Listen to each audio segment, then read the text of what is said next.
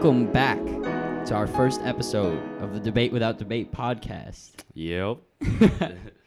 We're really excited for this first podcast. Today we have on Aman Jesingani, Look at me. one of my best friends.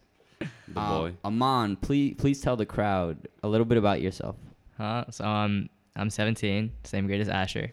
Um, I started getting into a lot of like personal development videos and spirituality, inspiration, motivation. I guess summer going into 10th grade when I just saw a YouTube video just about style and dressing better, and that turned into like how to be better in social situations, how to be more confident, and that turned into how to live a happier life. And it just between because of like the YouTube recommended list, I just started watching more and more videos, and I subscribed to like Prince EA or Simon Sinek or Gary Vaynerchuk or Jay Jay Shetty, and um, I just got really into the Yeah. the world. Aman has been the single person with me who has watched a ton of those videos, and we talk about this all the time. So we're really excited to have Aman on for our first conversation. For sure. Also, just a side note, we have uh, a bit of new equipment this time. So yeah. uh, hopefully you guys notice. Hopefully you guys enjoy. Because this is definitely a new thing for us. There's a lot of switches and buttons and stuff like that, which we don't really know how to maneuver yet. But we'll figure it out as we go along. But Yeah. yeah. So today on the podcast, we're going to be talking about spirituality, the distinction with that and religion. We're going to try and make it as l- like the least possible brainy that we yeah, can. We'll try our best. But I am I am 100% certain that these conversations will get really weird. Aman and I have had conversations just over lunch, and they get pretty crazy. Um, so first off, Aman, what I'm curious about for you is do you really think that there is a distinction between religion and spirituality, or are they just one and the same? I guess I think it depends on how you practice it, right? Like if you think religion is a set of rules that you need to follow, then I think there's a distinction. Mm-hmm. But I don't. I think the purpose is the same, right? So I don't think that like some people are like some people say, "Oh, I'm spiritual, but I'm not religious," Yeah. and some people say I'm religious, but I'm not spiritual. Like I, I don't think. I, actually, I don't think you hear a lot of people say I'm religious, but I'm not spiritual. But you do hear the other way around, Mm-hmm. right? And I think that people people who say they're spiritual but not religious make that distinction because they don't want to be grouped in with everyone else. They, you know what I mean? Yeah. But um, no, I, I don't think there's that big of a distinction between the two. I think it's just how you choose to connect with God. In the same way that there's no that two different religions like Hinduism and Jewish and Judaism Yeah. are two different are both um they're both religions. I think anything. I don't think there's that big of a distinction. Sure. All right, that's interesting. Joe, what do you think? Can there be a distinction between religion and spirituality? Yeah, well, for me particularly, I don't I don't consider myself as like a religious person per se, but I do definitely value spirituality in the sense that I do think that there's a higher being. Uh, I don't really feed into religion just because I don't think that it's necessarily true. Just because like in the era that we live in, there's a lot of technology out there. There's a lot of science out there that just kind of disproves a lot of what people have been saying for thousands of, upon thousands of years. Yeah. Um, but spirituality base uh, on a spirituality basis, I definitely think that there's a higher being which controls something within this world. I Sure. mean, that, that, that's only reasonable. I think something that we should uncover a little bit now is so we've had conversations about religion and like your so background. Both Joey and I are Jewish, and Aman is Hindu. Yeah. Um, and so that's something I definitely think we should talk about. But for you, Joey, you are really disenchanted with religion, myself included. Like I, I'm not the most religious person. I wouldn't say like I got, I don't go to temple or anything. But for you, Joe, I'm curious why you have distanced yourself so much from religion. Um. Okay. Well, there's there's a few aspects of it. One is that just look at the history of Judaism. Like they've been put through the ringer. Honestly. Yeah. Like a lot of Jews have been put through the ringer. I mean, like you have the Holocaust, just overall resentment from society that I just don't. I, just try. I'm trying to escape. Although although like that might seem kind of wrong because I'm it, I'm escaping a part of myself. I, I, I don't know. It's just part part of me that I don't really want to recognize because it's just a really hated kind of religion within society. Um, also, I just don't really feed into like the woo woo shishi stuff like that that comes with religion, like bowing down and stuff. Like I'm just not into that, and I just think that it's kind of it's kind of useless. Like, do you really think that me saying a prayer is gonna Change you know, something. Change something. I don't, I don't really think that that's gonna have any impact. So Yeah. for me, I just don't think that that it's a valuable part, or that it would be a valuable part in my life. Um, also, just like interacting with other people, when I tell someone that I'm Jewish, which I usually don't tell anymore, it's kind of something that I try and hide away because I don't feel comfortable with it. Um, a lot of people sometimes don't even speak to you anymore Mhm. because of your religion. Yeah. You know, like uh, there was a, I forgot it, it was you or something, and you were at a summer camp. Actually, you could you could say this. Yeah, so I was I was at a summer camp once. and This was the weirdest experience I've ever had. I think it was the first experience I had with anti-Semitism. This is VBI. No, it was I went to a sleepaway camp before going to like VBI or any of that stuff. Um, background VBI. When I talk about that, if I ever say that again, it's it's a debate camp that I went to. But Mhm. I went to a sleepaway camp, which was a Jewish sleepaway camp.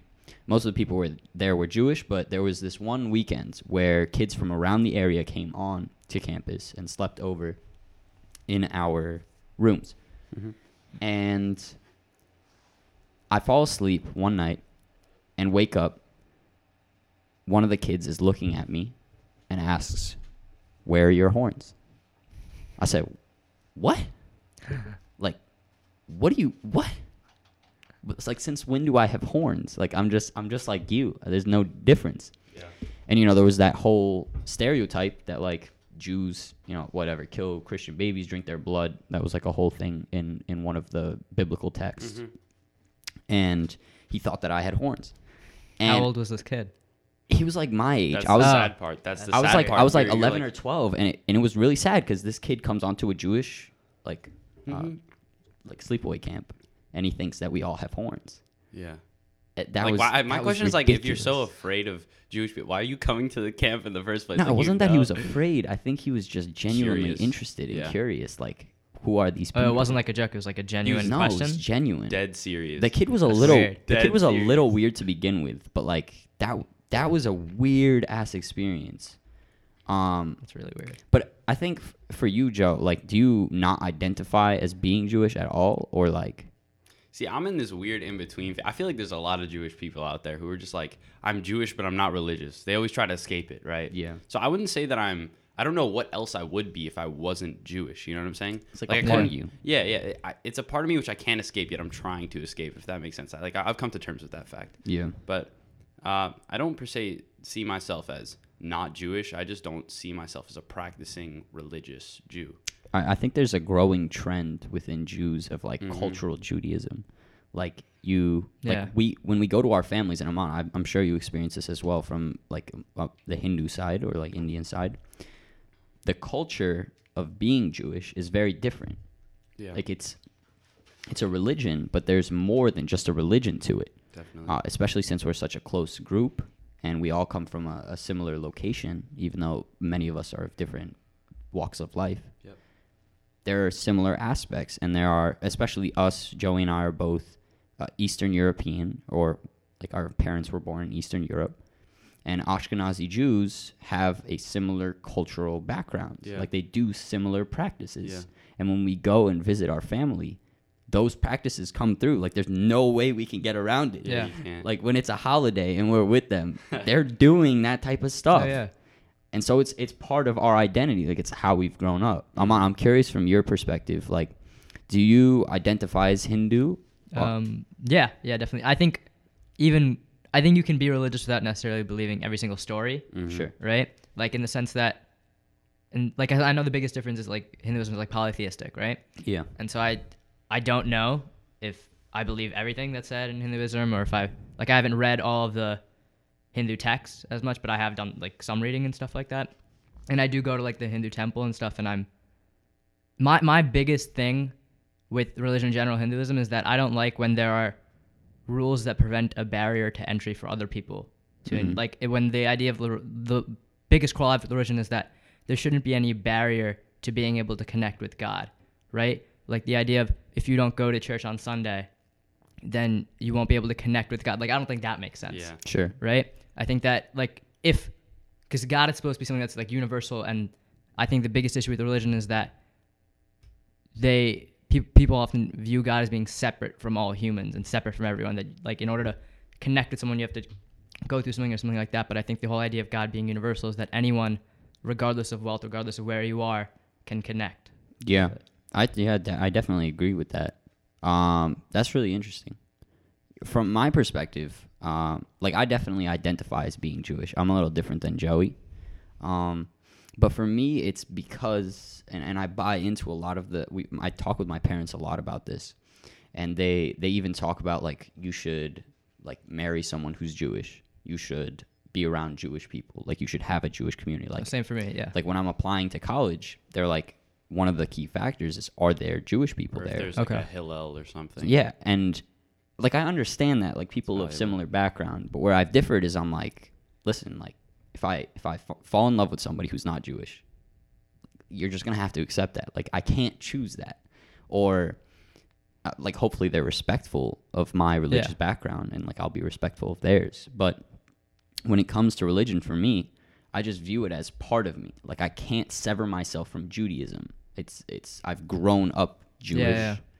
and like I can push back as much as I want, But but, it's won't- it's not going to go it's away. gonna It's go always away. there. Like if we're talking Nazi Germany, people who are one eighth Jew were killed. hmm They they could have been Christian. They could have been a Even the the even most the Christians were killed, religious people. And and the crazy thing is like Hitler having Jewish DNA. Like he He's like one fourth Jewish or something. yeah What? Yeah Yeah, you didn't know that? and Never It's knew that. ridiculous. The dude who hated and the he Jews the killed most. people who had one eighth of their DNA hmm Jewish. And it's it's ridiculous, but it just shows you can't sever yourself. So you you come into this position where it's like, all right, you have two options. You can disassociate and be like, listen, this is not me. Or you can accept it because you realize that the dissociation is just going to end up associating you more with a specific group. Like you can't leave it. Uh, and so that's that's kind of like where I come from. hmm Anyway, that's that's a little bit of a background on our, our religious perspective. Yeah. Uh, but I'm interested more so from Aman's perspective. So Aman's done a lot of reading. He talked about this before, where he, he listens to a lot of videos, but he read this one book that he keeps telling me I need to read, It's good. which I probably will. But it's called Conversations with God. So Aman, I want you to tell us a little bit about what Conversations of God is really about, what you liked about it, um, or your own perspective, or anything that you think you've grown through it. Uh, sure. So it's by this guy, um, Neale Donald Walsch. I think it was written in like mid 1990s, and he's still he's still alive now. I think he wrote it when he was about 40 or 50.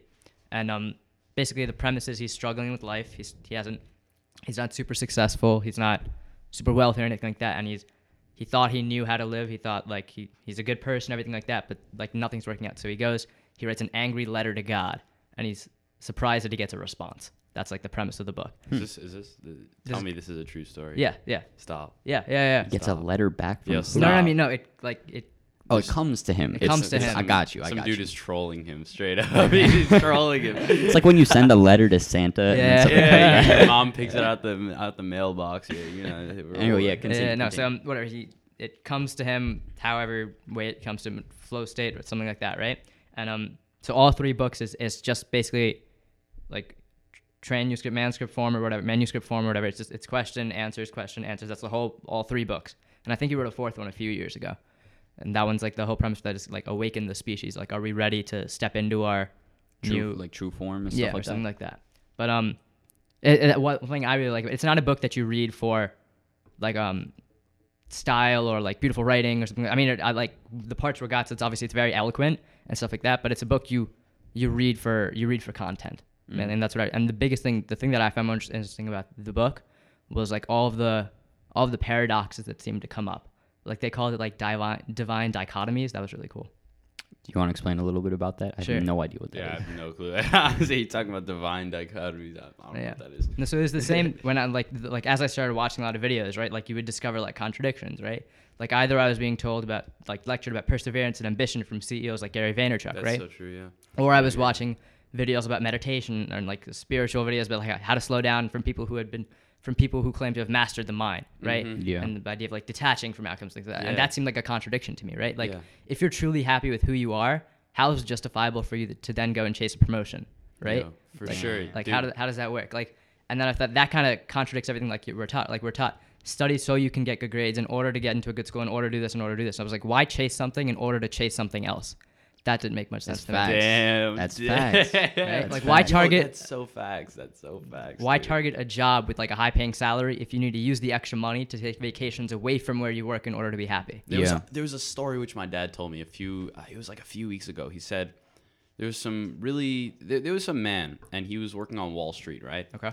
And he was like, "Man, I, I just all I want to do is just have a cabin in the woods." Keep in mind, he's probably making millions of dollars on Yeah, Wall yeah, Street, yeah. probably doing some sort of drug just to stay awake, just killing himself, right? Yeah. And one man came up to him and he said, "Why don't you just do it?" So this dude said, It's so simple. Dude said, "Okay, fr- frick it, dude. I'm I'm going. I'm leaving. I'm buying a cabin in the woods, and I'm I'm just gonna live there." The dude bought a cabin in the woods, got Mhm. everything that he wanted, all of his dreams. They were there now. They came into fruition, and now he's he, he was living a good life. He got It's what he so wanted. sad how many people I have met, especially lately, and, and, like I've fallen prey to this too. Like, all right, so backgrounds or, or just a little bit of it. I've been reading a lot of positive psychology stuff, motivational psychology, which in a weird way connects really well with things like Yeah, spirituality. yeah, yeah, no, it works. It's it's kind of freaky because it's like the hard sciences, and you'd never think this. The hard, well, whatever. Some people call it psychology, soft sciences, uh, whatever. It's the science connecting science with religion, and it's kind of crazy. Um, anyway, but he, uh, this author, talks so much about how many people hate their lives. Like they just absolutely hate it. They work. People hate the author's lives. No, no, No, no, not he the author. the Like they, people the who are- people who he talks to just hate their life. Oh, okay, okay. like they're working the nine to five, Yeah, yeah, yeah, yeah. but they're working to live, but they're not living. yeah. Anyway, that that I just find that interesting. To live, or Anyway, living to work. yeah. That's so true. Anyway, back back to the book though. Yeah, sure. So so that was so that the first the contrast like like why chase something in order to chase something else, right? So the way the closest I can come to like reconciling that is I think what helped me do it was like it was actually a video by Casey Neistat I think like on ambition. It was like mm-hmm. so how ambition can be both a blessing and a curse because although it, like it drives you to achieve like things you'd never imagine you could achieve, right? Ambition isn't satiated by getting to that destination, right? Like if you're chasing something to chase something else, the the good part about that is the the learning process becomes like the end in and of itself. Yo, Yes. Right. So we when you're were- learning we just to learn. We were talking about this a few days ago. I was ranting to Asher. I- I- I- we were talking about something, but it, it's not not that important. It important. was like 1 a.m. talks. Yeah, it was 1 a.m. It's always the most impactful talks. But anyway, so um, yeah, we were talking right, and Asher, we both came to the conclusion that you achieve more when you are internally motivated. Yeah, When ex- I feel like I'm doing more now. Now that I'm not pressured to get Yeah. good grades, I feel like I'm doing more work in school now. That's so true because your incentive now Yeah, is yeah, to yeah. learn as Yeah, opposed to just achieve a 100. And I have a bunch of friends. I mean, I, I was talking to one of my friends a week ago, and he said, "Man, this quarter was so bad for me. I hate this. I hate this. I hate all all, all this school stuff. All I want is the grades." I said, "You have to change your incentive. yeah, You have to change the way that you view grades. If you view grades and material accomplishments, uh, like grades or trophies or whatever, just whatever you have that you can feasibly hold, uh, if you treat it as a learning experience and actually valuing the Yeah. process, as opposed to just looking towards the end goal, and once you get the end goal, you're you've achieved something, then Yeah, yeah, you- you'll live so much better. and the cool part about it is like it's that these conversations that we're still having. It's like the oldest conversation. Like the journey is the is what you should Yes. value, not the destination. right? Sometimes the most And it's like, ancient yeah, things have exactly. have the most meaning. Yeah. Yeah. That's pretty. I think you guys would like the movie Three Idiots. You'll I- love this it. is it. right. We're three idiots right now. It's a good movie. Aman, it's, it's what we're. It's what we're Aman and about. I l- watched a lot of Hindu movies, Indian like movies. eh, sorry, Indian movies. Are they spoken in Hindu? Hindi. Hindi, mabi. Yeah, what's the what's the difference? I do I don't know. Hinduism is a so many- religion. Hindi is a Okay, language. I'm, I'm dumb. I'm dumb. There's a bunch of religions though. There's like little. yeah, yeah, yeah. Okay. And there's a bunch of languages too. okay. It's like there's Hindi, there's Sindhi, there's Gujarati. Are they just How many do you speak? Different language. How many do you speak? I speak, I speak and understand, and I can read and write a little bit of Hindi. Sindhi, I can't speak very well, but I do understand it. Got it. Mm-hmm. Interesting. Interesting. Is it is it kind of like the the differences between um, what's it called? Like northeastern accents versus Yeah, no, it's a different language. It's a It's, like completely different whole language. it's a different language. Oh my god. Good. Obviously, there's some overlap, but it's a different language. It's Yeah. not, yeah. Then there's Urdu, which is like, which is close, very close to Hindi, but it's like a, I guess Hindi is derived from Urdu. It's like Urdu is like a more sophisticated form of Hindi, I guess more formal, Interesting. but it is a different language. Interesting. Interesting. Mm-hmm. All right. So this book, you read this book, You you recommend it to everyone you know. Why? Like, what is so impactful about this book? It was it's when you walk away feeling very connected right? And it's it's very as much as it was written like what like 34 30 years ago now it's still it's super modern. It's super it makes you think it's everything it's, it's contemplative everything everything like a good book should be i think. Yeah. but the biggest thing like i said was the was the paradoxes right? Like there was a quote not from the there was a quote not from the book that was like like the closest you can get to god is when you experience like an irreconcilable paradox right I'm adjusting his mic. yeah, keep on going. You're good. Yeah, yeah. And so like um one thing that I really liked at the book like the book for me is like the it's one of like the best authorities I've found on all this stuff. Not that it's like you should take it as the word of God literally when you read it. Like if you Yeah. don't agree with the idea, that doesn't mean you're wrong, right? Um, but it's like like all these videos I'd see there would be about like chakra meditations or like all these other things, and th this book talked about all of them and it integrated everything together in a, into like a complete life philosophy. Interesting. Um, and so like one one of the things that I talk about a lot is like the law of attraction kind of stuff, right? Mm. Like that I believe that if like if you like your your thoughts can influence your reality in the sense that like if I if I really really believe I'm gonna have a free period today, I'm more likely to have a free period today. And but the the thing that I found with that that I, and like the the thing you were talking about how science kind of backs up spirituality, right? The whole idea of reality transurfing is something that's based in quantum mechanics and it provides kind of a justification for the law of attraction. It's the idea that everything in life is a vibration, right? Mm-hmm. Like this table is vibrating, we just can't see it, right? Sure. Like and everything emits a particular frequency when it vibrates, right? So the reality that we're experiencing now is determined by our frequency, in the sense that the three layers of creation are what thoughts, words, and actions, right? Mm-hmm. And all of them in a particular frequency. That's why the biggest criticism of the law of attraction is, oh, you just think you're going to make a lot of money. People say, oh, I'm going to think about a lot of money. I'm going to make a lot of money, and obviously that's not true. Like you have to go out and act, Yeah. right? But that doesn't mean that your thoughts can't influence everything. hmm Yeah, that's that's that's really interesting because I don't know if we've already the audience already knows that we're both debaters, but they don't know that Aman's a debater. So yeah, Aman yeah, is Aman. Aman's- Aman is the OG. OG, OG. Like straight Amon and I would go after school almost every day to just talk about debate. literally, It's fun. it's commitment. Yeah, But but, um, We we could talk that yeah, yeah. later. But anyways, so but yeah, so, so, on the law of attraction thing. Yeah. Oh yeah, yeah. Sorry. So so on the law of attraction thing, I remember I was with Asher and we were prepping for some sort of competition. It was a local competition at the time, and I just really didn't feel in my zone.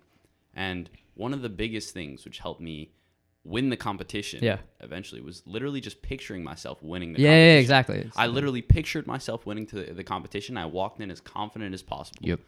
And the law of attraction just proves itself there. Yeah, Like, yeah. It- It's just so true Yeah. how you change your psyche, and once you change the way that you think, It's because emotions also dictate the frequency you vibrate at. Like that's like science has proven that. Like when you're happy, you like vibrate at a different level or something like that. So the whole idea of just thinking you're gonna achieve it, like that's why visualization works more than anything else. It's the idea once you, it's not about just visualizing the action. It's about envis- visualizing the feeling that you have when you do the action, mm-hmm. right? So th- like there's there's a video on just how to wake up on time, and it's tell yourself ten times before you go to sleep. I now demand my subconscious mind to wake me up at say 6 a.m. Hmm. Do say that ten times, and then when you go to sleep, visualize yourself I need to do this. visualize yourself waking up see, when you check the alarm clock it says six visualize like on your phone 6 a.m written right there and just visualize and imagine let yourself feel the feelings as if you already achieved that as if you already woke oh yes now i have so much time and like let yourself feel those emotions and that's the best way to go about achieving that but the thing that i found really cool with like the law of attraction then is like the whole idea of then everything is kind of your fault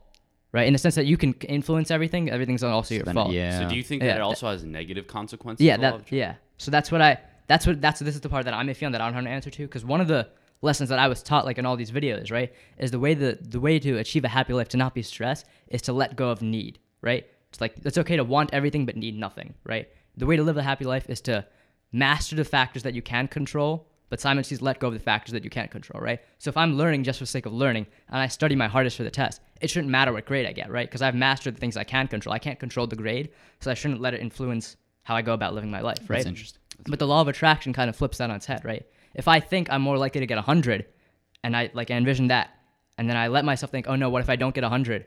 After I've already taken this oh and then I start fretting, "Oh, I'm going to get an 80, I'm going to get an 80." And then I do get an 80. Suddenly that 80 is my fault because of the way I thought. And you can get mad at yourself for thinking a certain way. Yeah. Which is what I don't know how those two things function because I believe that you shouldn't like live your life based on outcome, right? Live your life based on input, what you can control, that's most important. Yeah. But the law of attraction says you can influence all these other things. And so those two things kind of like some somebody said like if a meteor goes and crashes the house and kills everyone who I know, it's my fault.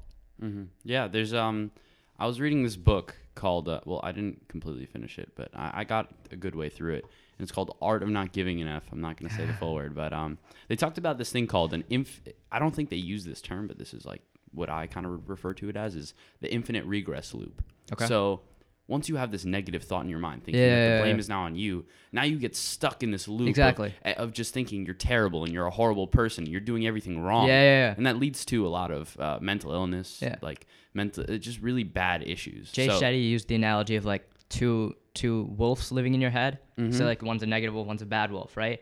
It's the wolf that you feed.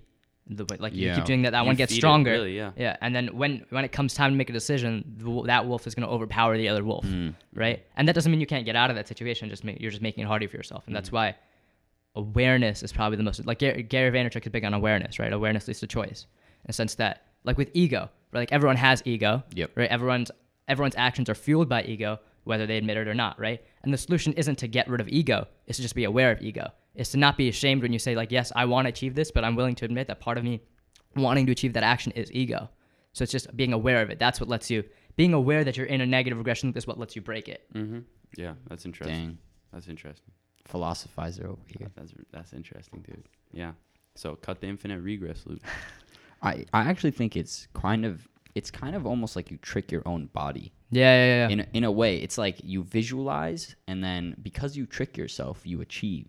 Mm-hmm. And like one of my sayings that I lived by for a long Fake it till time. you make it. yeah, I- yeah, fake it. Yeah, I faked it so much. Like I was the most unconfident person I knew.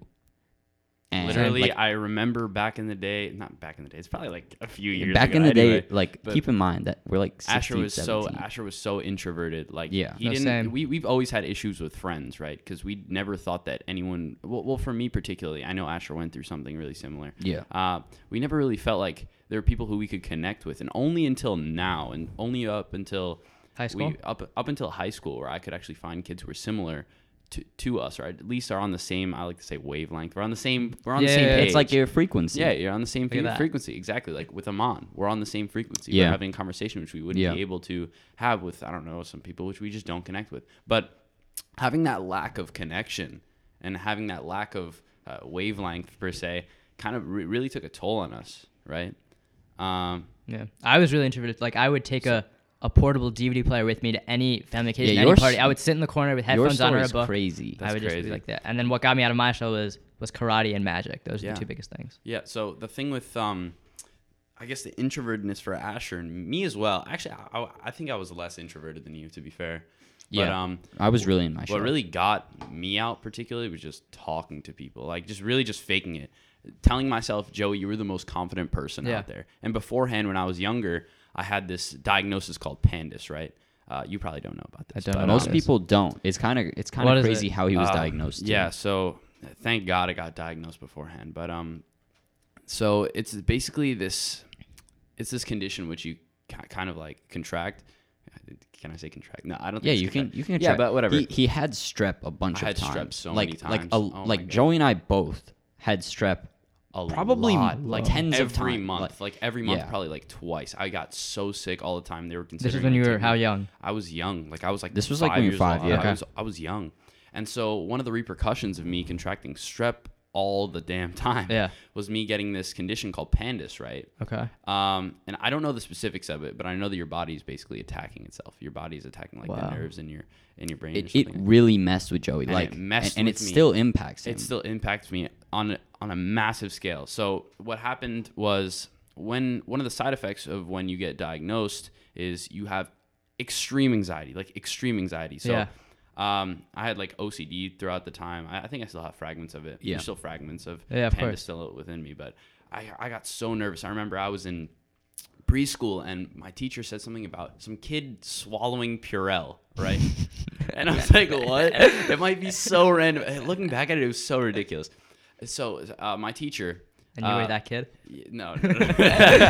Uh, yeah, yeah, gulp, gulp. No, I'm playing. Uh, nah, but um, she talked about how some kids died from swallowing Purell, and I don't know what clicked at that point. I felt like I was gonna die. Like my teacher told me, I literally said, uh, "Miss, I, I'm not gonna say her name, but Miss blah blah blah. I feel like I'm so sick. I'm about to throw up."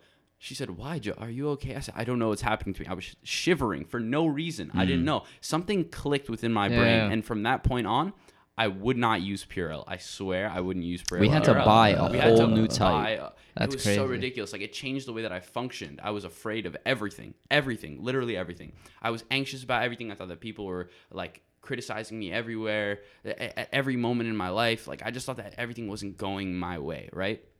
So beforehand, I was like hella chill. I was su- such a chill kid. I didn't care about anything. I could literally, uh, someone could throw me off a bridge and I would not care.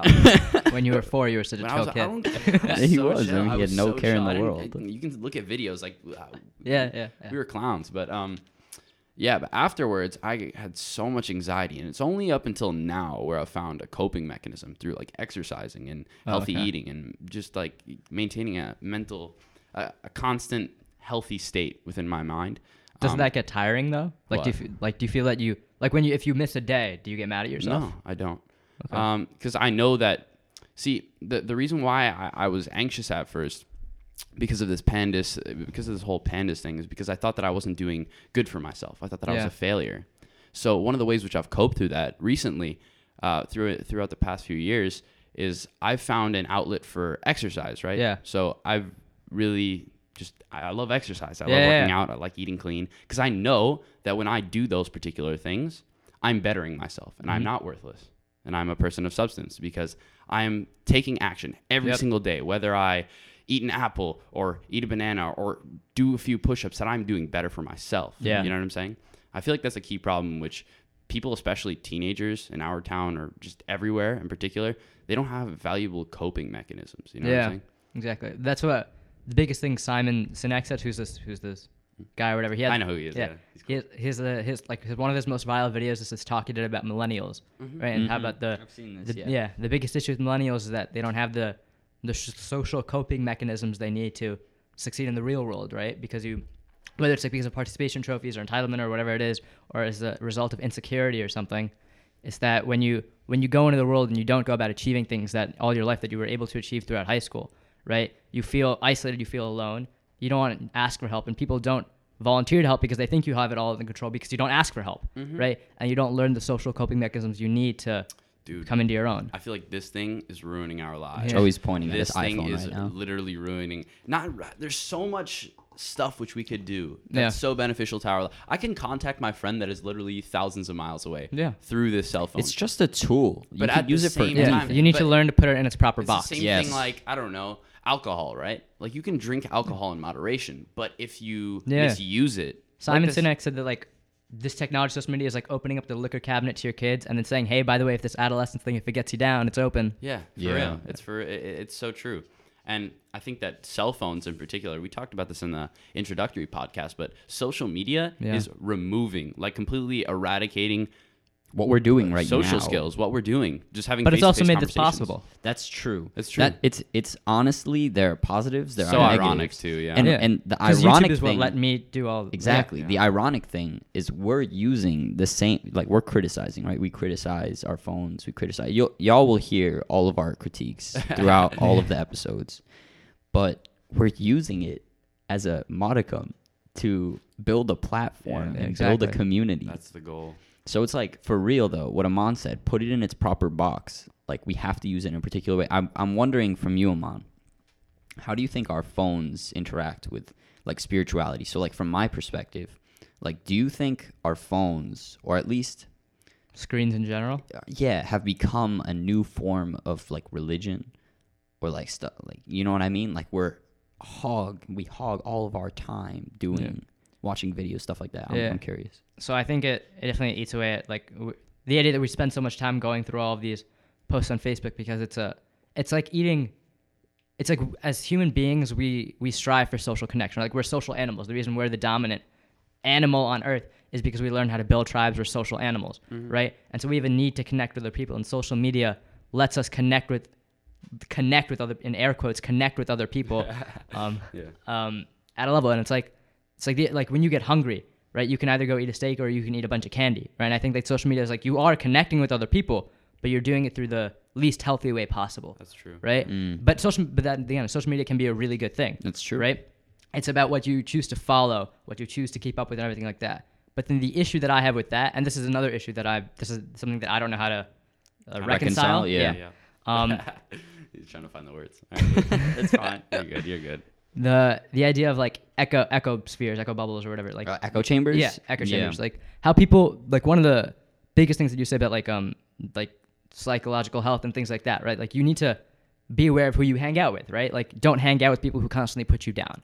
Obviously, right? It's not good for your mental health. Sure. Yeah. You know, Um, you know the saying like um, the people who you're who you're closest with. Like Tell the me- five. Tell me. They Tell the- me who you hang out with, and you. I'll Yeah, tell so- you who you are. But Yeah, also, yeah, yeah. that also, but but there's another thing like you are the Product kind of the five books you of the- yeah, you're Yeah, the yeah. product of the five people who you're around. Yeah. So if you're around people who aren't confident, if you're around people who are always doubting themselves, doubting themselves, if you're around people who just have really unhealthy habits, that'll definitely rub off on you. You know but what at what my issue is at what point when you say like, oh, I want to hang out with these people because it's good for my mental health. At what point do you just by doing that you close yourself off to opinions you're not ready to That's hear? That's true. Maybe it's like, oh, I don't want to hear this because it's bad for my psychological health, or maybe you're just not ready to contemplate that opinion, Mm. right? So my issue with as I think I think social media is actually a pretty good, does a pretty good job of this in the sense that on like Instagram, right? You can choose to follow whoever you want, and you receive and like you might be in an echo chamber or whatever like that in the sense that you go through all You these things, but you can surround people, yourself, but like by positive things, right? But still, you're gonna see everything that's going on in the world Yeah. right through social media you get to you get to see everything in the sense that it like obviously like ads get targeted to you based on who you are but you still see everything like social media lets you like experience the world at a whole other level Yeah. in the sense that i think it's i think part of it's an echo chamber and part of it's not Yeah. you know what i mean I think that people kind of use social media in the wrong sense where they only subject themselves to things which they are interested in. For instance, like they only Exactly. add people on Snapchat. Well, I don't know why you would be adding strangers, but Yeah. they only watch, uh, for instance, Snapchat stories of their friends, which they, which is fairly small-minded in the sense that they don't expose themselves to what is available already. Like if you want to watch a video on what life is like in Dubai, you, could can, do but a lot of people don't. yeah like there's value if you're if you're let's say you're liberal there's value in watching conservative videos Yeah, That's but facts. and the other way around Do it, yeah you know That's what I'm facts. saying? Yeah. Part of part of the reason why we created this podcast is literally to create a place where that thing can happen. Yeah. Like one of our future episodes, and this is us releasing a little bit of our plan. But like Ooh. Don't we- name names. Don't name we're names. not gonna so- name alright. names. Yeah, yeah. Uh, we only give Aman shout out in the first episode. but like we're we're gonna try and have people on that we know do not have the same opinions as us. Like and, and you'll hear here like Aman does not have the same opinion as Joey or I. And we all come from our own backgrounds. And like even Joey and I we're brothers. Like if we're talking about the five people that we hang around the most, like Joey is definitely number one. Mm-hmm. My parents are number two and number three, hundred percent.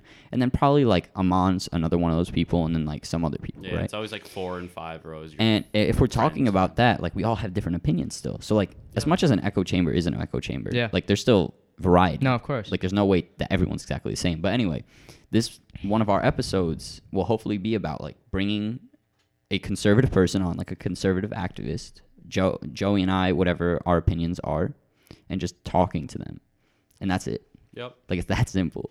But that's the beauty of this yeah but I'm I'm so I'm so interested in this spirituality stuff from Aman's perspective, only because like for real, some of the best conversations I've had with him have just been the most random things. Like so what I, what I'm curious about is what is the weirdest thing that you heard in there that you think you actually like employ in your life? The weirdest thing that i've heard Or just the weirdest thing in general. Come on, do you meditate? i do You do meditate. About 45 an hour a day Really? Damn, that's long. Yo, can we can we just like diverge from what you were? Yeah, talking yeah, about? yeah, yeah, we can come back to you, that. You meditate an hour a day.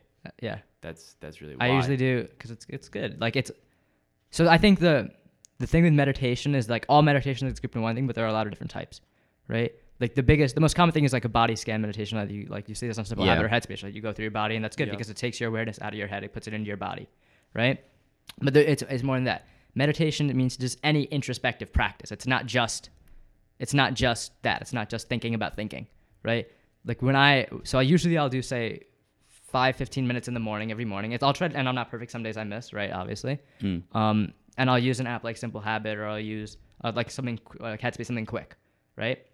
And then going to sleep, I do a longer run, maybe 45 minutes to an hour, maybe two hours, but I don't stay awake during that whole thing. Right? I let it put me to sleep.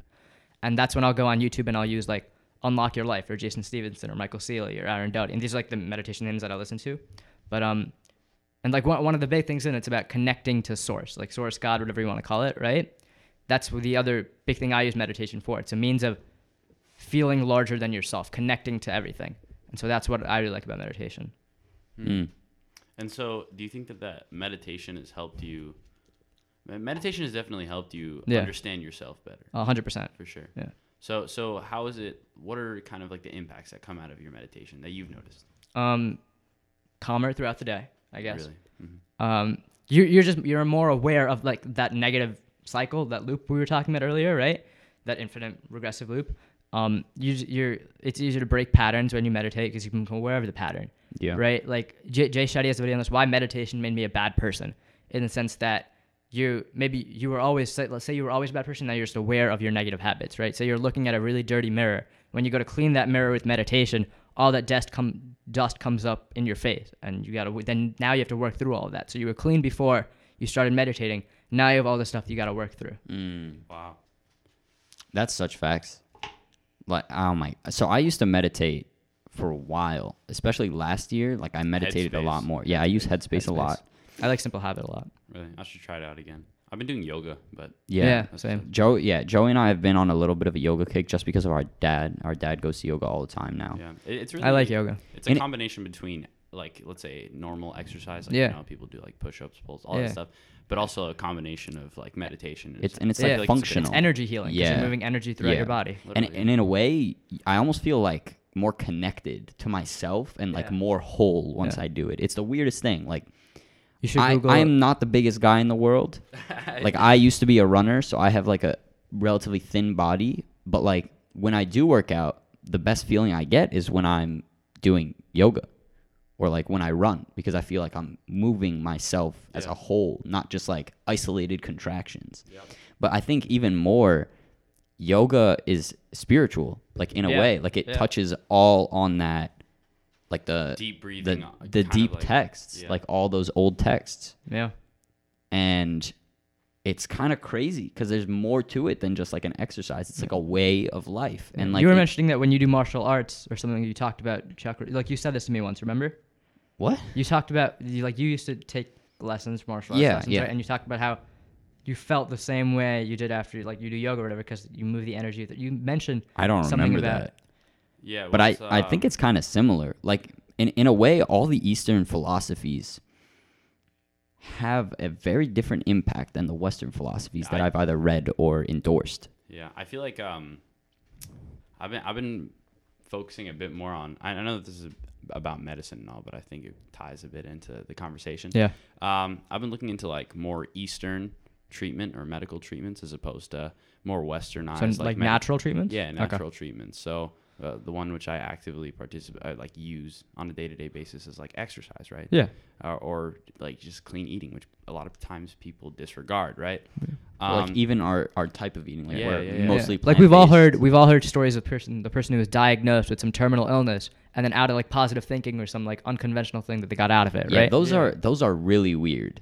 yeah, like prevention as opposed to Yeah. like active, uh, what's it called, treatment. yeah, yeah, yeah. I think that's really cool, Yeah. and I think that's like part of. That's why that's what kind of attracts me towards more Eastern philosophy. Yeah. because I feel like it kind of ties into the whole yoga and meditation thing. Yeah. if you're preventing the issues from brewing, like depression, anxiety, before they even, you know, are a prominent issue in your life. It's, Whereas it's like you're working through all your stuff, whereas like in a Western world run by things like capitalism, where we're constantly focused on that monetary goal, we don't focus on like ourself. We focus on all right, what type of goods do I got? Like, do I got a phone? Do I have a house? Do I have a Ferrari? Mar- but yeah. It becomes a mean of identification. Like our identity becomes what we consume. in like in in econ, Aman, Aman and I are both taking AP econ right now, and our Mr. Coggin, who who's our teacher, It's a good was was talking about how our whole society, like everything we look at, is just goods. Like, do you have X Y Z number of goods? And it's sad because the only good that matters, and it's really not a good, is yourself. yeah, Like at And- the end of the day, yeah, that's we true. all die without any of those material Yeah. things. Yeah, that's Yeah. true. We were um, I was doing a little bit of reading because we're learning about Marx in my European history class, and um, I watched a few videos and they were talking about this sense of alienation, right? Mhm. Yeah. So I think that kind of ties into what you're you're saying because, you know, with all this constant production and all this drive for more, people are alienated in the sense that they're removed from themselves. Yeah. You know what I'm saying? So if we can take active effort through meditation, through what I would, whatever the hell you want to do. I mean, if you want to box, if that helps you center center yourself as opposed to just wanting more and more and more and just being in the moment, like do it. You know what I'm saying? That's the I think that's the biggest issue people go through now. It's like it's the it's an identity question. It's like who are you? And Mhm. since that, obviously it's a very difficult question it's to answer. It's so hard Yeah. to answer. it's, it's how you choose to define. Like when people like when you say, "Tell me a little bit about yourself." Yeah. How you answer is is Yeah. most indicative of who you are or who you right? what who you think you are yeah. in particular. like if you say, "Tell me a little about yourself," and I talk about debate and magic. Yeah. you- Obviously, you know that those are important to those are central things that I use to define myself with. Yes. Right. People say like like tell me about yourself. You say like I work as or I do this for a living. hmm Right. I think so. Given the interview process, Aman and I are both applying college, and we've both had a bunch of interviews. I think the interview process itself, in a, in a way, connects to all of this. Like I like interviews. I actually do too. I, I kind of see it as a two way street. Mm-hmm. Like I get to figure stuff out about them, and they get to figure stuff out about me. But what I've been most interested in is seeing their like quality of life after they The they graduate. Yeah, Okay. and like asking them like what like what are you doing now and how are you doing it? Like how is your life? Yeah. and I found and and f- over the past few weeks I've been doing a lot of like I guess soul searching. I don't like using that that word. It sounds really cliche, but and like looking within myself and asking myself like who am I? Yeah. And so many people run away from that question because it is so so difficult. It's so Yeah. hard to answer. People have spent thousands of years trying to answer that question But there's no objective answer to that question. exactly. And that's the hardest part because there's no objectivity. It's all subjective. So you have to define it for yourself. You have to mm. look within yourself and you have to actually ask yourself, who do I want to be? Who am I right now? What do I got to do to take steps to be the better version of myself? This is what this is the thing that I've struggled with the most. What if like self identity doesn't even exist? Like in sense, in the sense that what if like the idea of like do you think we have free will? Ah, you ask me this so much. I like it's so hard what to do What do you answer. define as free will? Do you believe in fate or like destiny? I think- I think there's this a is all part- subjective. Like Yeah, n- yeah. This is, like there, there's this quote that's like like ch- like chance always looks like fate in the taillights, right? In the Mm. sense that because this this is- this is something that I saw online. It's like the way like the way to generate sympathy for anyone, right? Like you talk about this people just a horrible action, right? Like murder, something like that. Like if you grew up the same exact way that they did and had the same exact experiences, you would go do that too. Like no one does anything wrong or not normal given their notion of the world, given everything that they were raised with, right? Because who you are is made up of two things, right? Nature and nurture. We know that, Mhm. right? Nature you can't control, right? Sure. Nurture you can, but it's it's about where you get born into, right? So when I'm a when I'm a baby, I don't choose who I spend my time around or whatever like that. Even now, if I choose who I spend my time around, if I choose to do this right now, that action was made using all of nature and nurture from the past, right? So mm. in the sense that anyone who was born in a who was born when I was born with my DNA would do exactly what I'm doing now. Does it, like that? That's what I don't. That's what that's what I'm having a hard time. Like I know I have free will in the sense I can choose to get up and leave right now if I wanted to Yep. right? But my issue is looking back, was that action uh, going to happen regardless, given my nature and my nurture? Because I can't. Con- those are two things that I cannot control. Sure. Right. I think there's a way that nurture can be controlled. And I even think nature can be controlled. My explanation is going to be this. So, I've been talking with my dad. My dad's a doctor.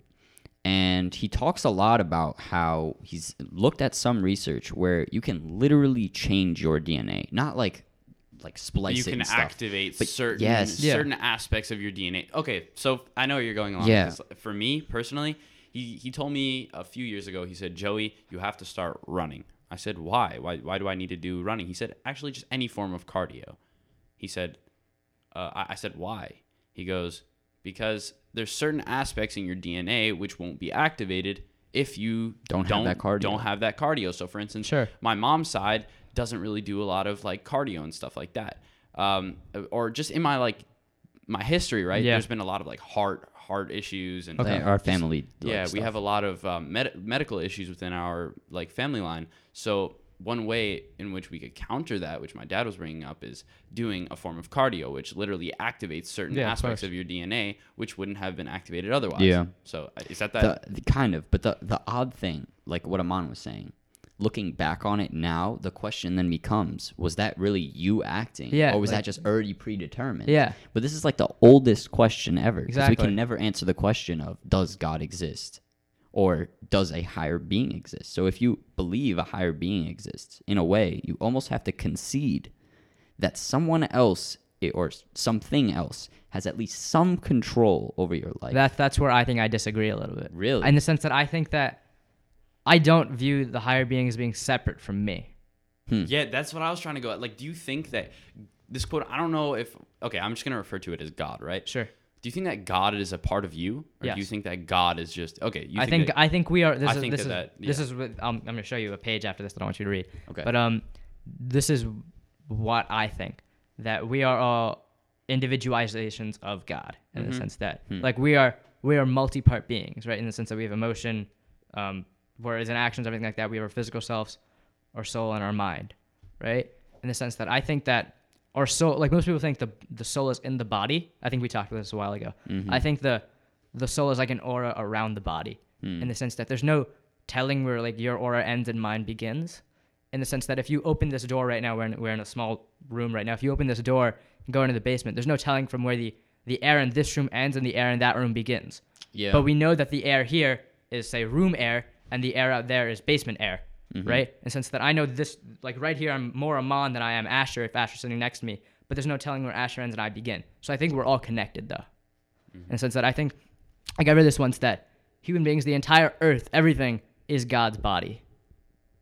So just everything is God. I remember watching this Avatar: The Last Airbender episode. That's the that Dude, that cartoon. we'll talk about it. We'll talk about it in a minute. But so good. so good, honestly. If you got, if you haven't, I can't be friends with you if you haven't watched that. Nah, don't say that. All right, no, I'm just playing. But um, no, I remember this one episode where I forgot what happened, but it just had this scene of literally energy just traveling everywhere. Yeah. So some man was touching a tree, right? Sure. And the energy from miles upon miles upon miles away from a person's conversation was still in contact with Yeah. him, right? And I, I actually agree with that. I feel like everybody's connected. I think in a I sense. think everything that we this gets onto like a more specific detail. I think every single action someone takes impacts everyone else, Yeah. that's true. and Flutter whether or a not butterfly predetermined. impacts- Yeah, yeah, yeah. like the butterfly effect. And it's it's weird to think about like Whether it's predetermined if I predetermined or not. touch if I touch there's a book right right under my mic. If I touch this book, maybe something happened somewhere else because of it. It's like voodoo dolls. Yes. I mean, like, I- I hate to use that Those example, things are so scary. That's weird. I don't think that's true. Yeah, honestly, I don't, I don't think. I think it's the. I think it's the thought. Like it- it's the thought that's true. Yeah. Like know if I if I continue to wish ill will upon a person, yeah, like mm, it's possible that that That's materializes. true. That's true. It's Yeah. possible that you're the one who makes it materialize. Yeah, yeah. I think I don't know. an interesting an interesting question to wrestle with is should we look so a lot of time or this is my view of things. I view when we were primitive, right?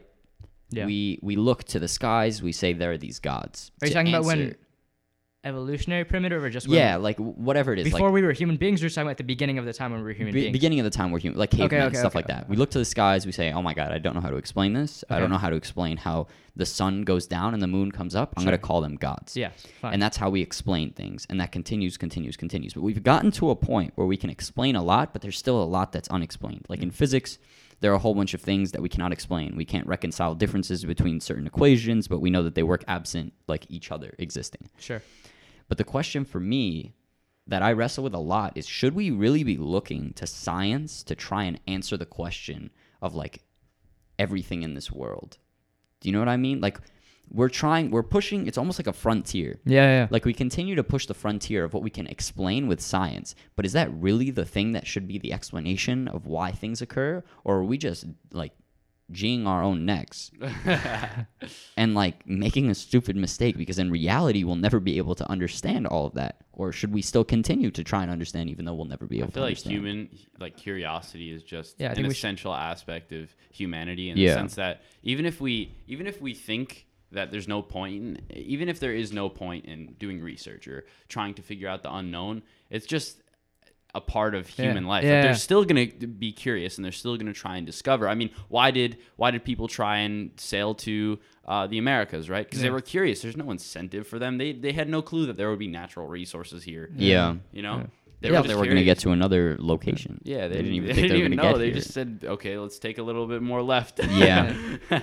I think science is a viable means of exploring spirituality and like trying to answer these questions in the sense that like law of attraction, the idea of like my thinking, like positive thinking will lead to positive outcomes has been along for a really long time. yeah. Or like obviously, if you're optimistic, you tend to be a happier person. You, more good stuff tends to happen to you, right? Mhm. But science is starting to prove that with like the idea of vibration and things like that, right? But I do think that we talked about barriers to entry earlier. That like you don't need, the instance that you don't need money to connect to God. You don't need extraordinary intellect to connect to God either, right? That like all the answers in life's questions, no matter how smart I am, like someone who's much like less smarter than anyone else can still answer those questions by feeling. Feeling is the way. Feeling is like the language of the soul, or whatever. Wow. That makes sense.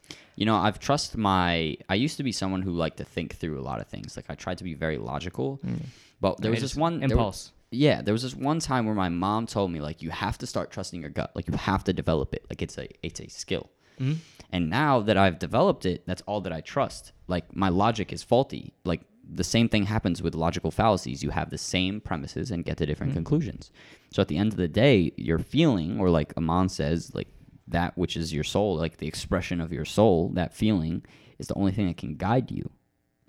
I think I think it's all a vessel for feeling. Like the Mm. same way we put like why why do we read things? We read to feel something. Why do we talk? We we like the purpose of everything is to feel something. Words are a vessel for frequency in the sense that logic isn't bad in and of itself. It's a it's a vessel for our feeling for our soul. Yeah. But it's it's not the say the best vessel. So like it gets diluted or whatever like that. That's why you say like I can't express that in words, right? In the sense that words are a vessel to express what you feel, Yeah. but it's it, you can't always express everything in So that. feeling it's, is the not most- a big enough vessel. Yeah, Feeling yeah. is the most genuine, is what you're kind of saying. so it's like trying it's like Yeah. science when it comes to all these things is just a vessel but it's never it's like do you agree it's never going to be complete like i don't think we'll ever get to a point where we completely understand everything That'd be sad. That would be terrible. it would destroy our incentive to have curiosity Why do you think we have new technology grow? Like we have just new technology coming out Mm. every single day. Well, I don't do you think, there that- is an everything. I think in the sense that you say like you think you don't. Are you saying that you don't think science? If this, if everything is right here, if it's a finite point, you think are you saying science will never reach that, or are you saying it's infinite to the point where it's impossible for us to ever reach anything? so i think it's like never reach infinite. asymptotic like i think we can approach it and this is this But is so, like one you, of my when you're life saying your approach it is defined. There's like a defined point of everything in the sense of like y equals one, we can approach the line, y equals one, but we'll never reach it. Or are you saying it's Yeah. infinity, I we can never reach kinda, I infinity? think it's kind of defined. Like even even infinity, right? We never approach. Like it's in a way it's asymptotic, but like infinity doesn't like. There's no really. There's no quantifiable Yeah. number. You So can never reach infinity. Though. Maybe in a yeah. Maybe in a reach y way. equals one.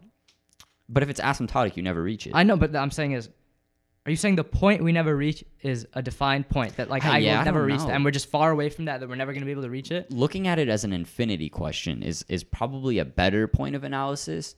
Probably just because like from a universe perspective, our universe keeps growing, growing, growing. At a point, it like scientifically, they argue that it collapses. Like it literally just expands so far that the matter can no longer sustain, and we just collapse. Like time and space collapse, then we have another big bang. So the the hard thing for me is to reconcile whether or not we actually get to a point because we're never gonna know. Like no one's gonna be around to tell you that the universe is gonna collapse because once it collapses, everything starts over again. Yeah. So in a way, like we can never really answer that. But if they are correct, then there is a finite point where we can understand everything in the universe. But if it continues to collapse, then we'll obviously when never you say understand everything. we can understand, like we understood electricity in 19 whatever. Yeah. We just figured out new uses for it now. Yeah. Right. So do you are you saying that we'll understand everything and all innovation will stop, or are you saying we'll understand everything and innovation can still continue? We can still keep learning things and doing new things. I think if if there's a finite point, then like, like I was we can taught- never create anything else. Yeah, Everything that's been created will have already been yeah, created. because if there's something more that we can create, then we don't know everything.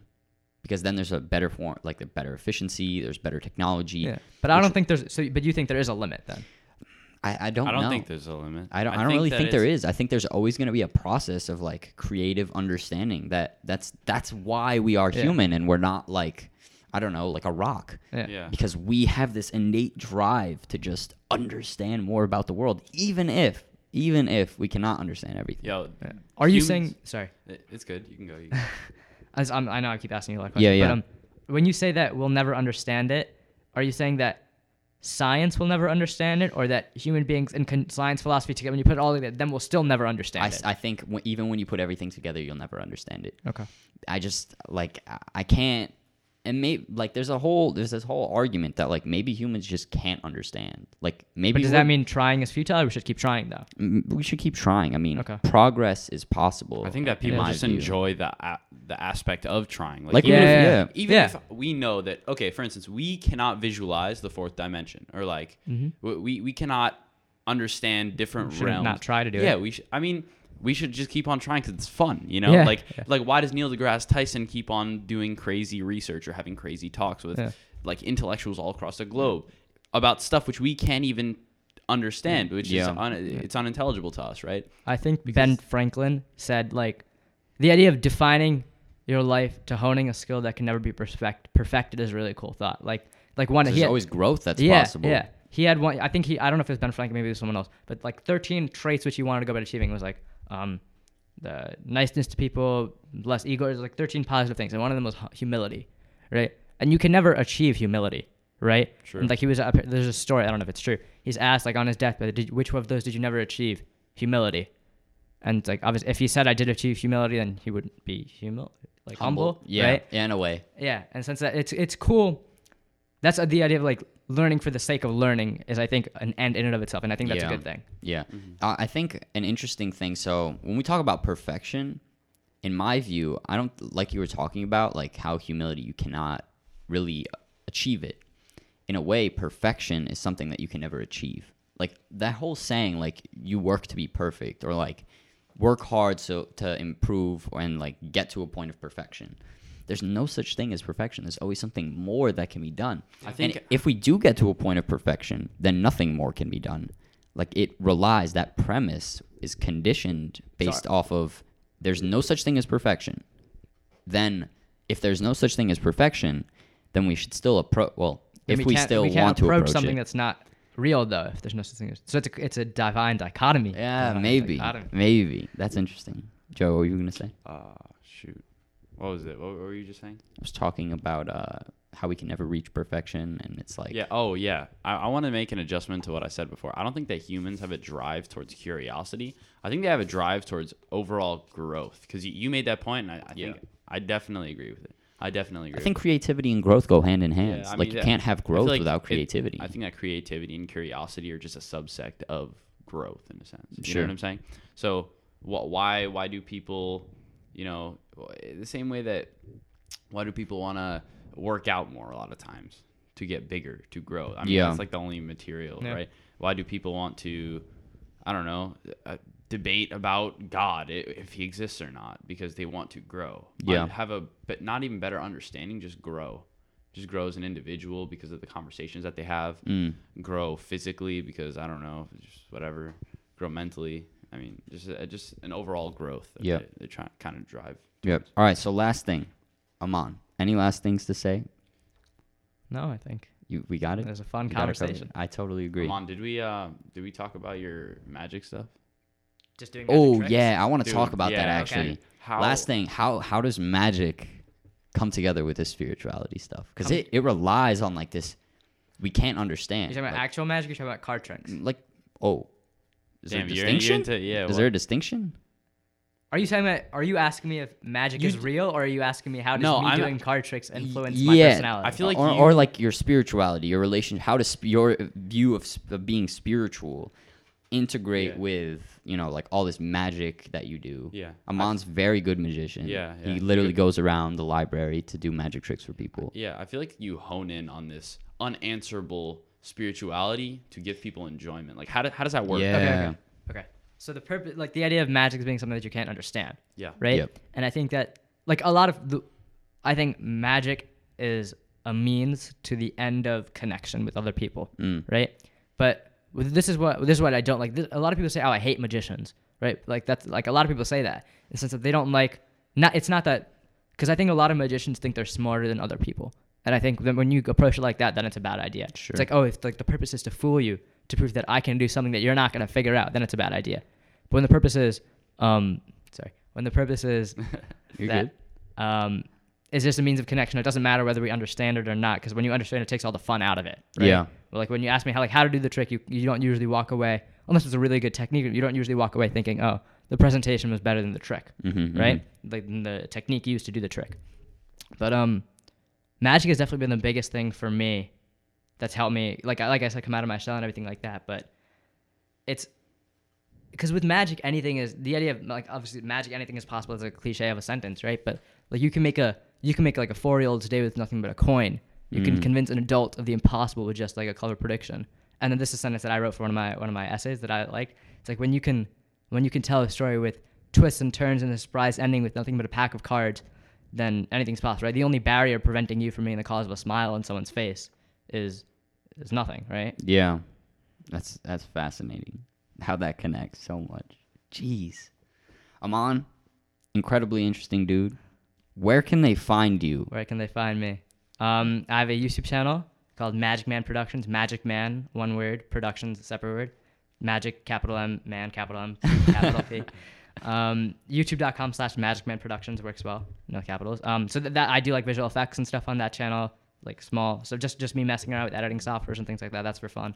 But um, yeah, Do you have any Facebook or Instagram that you want to plug? I do not. No. All right. Well, find Aman at his YouTube channel. You might see Joey and I on there as well because sure. we are doing a video.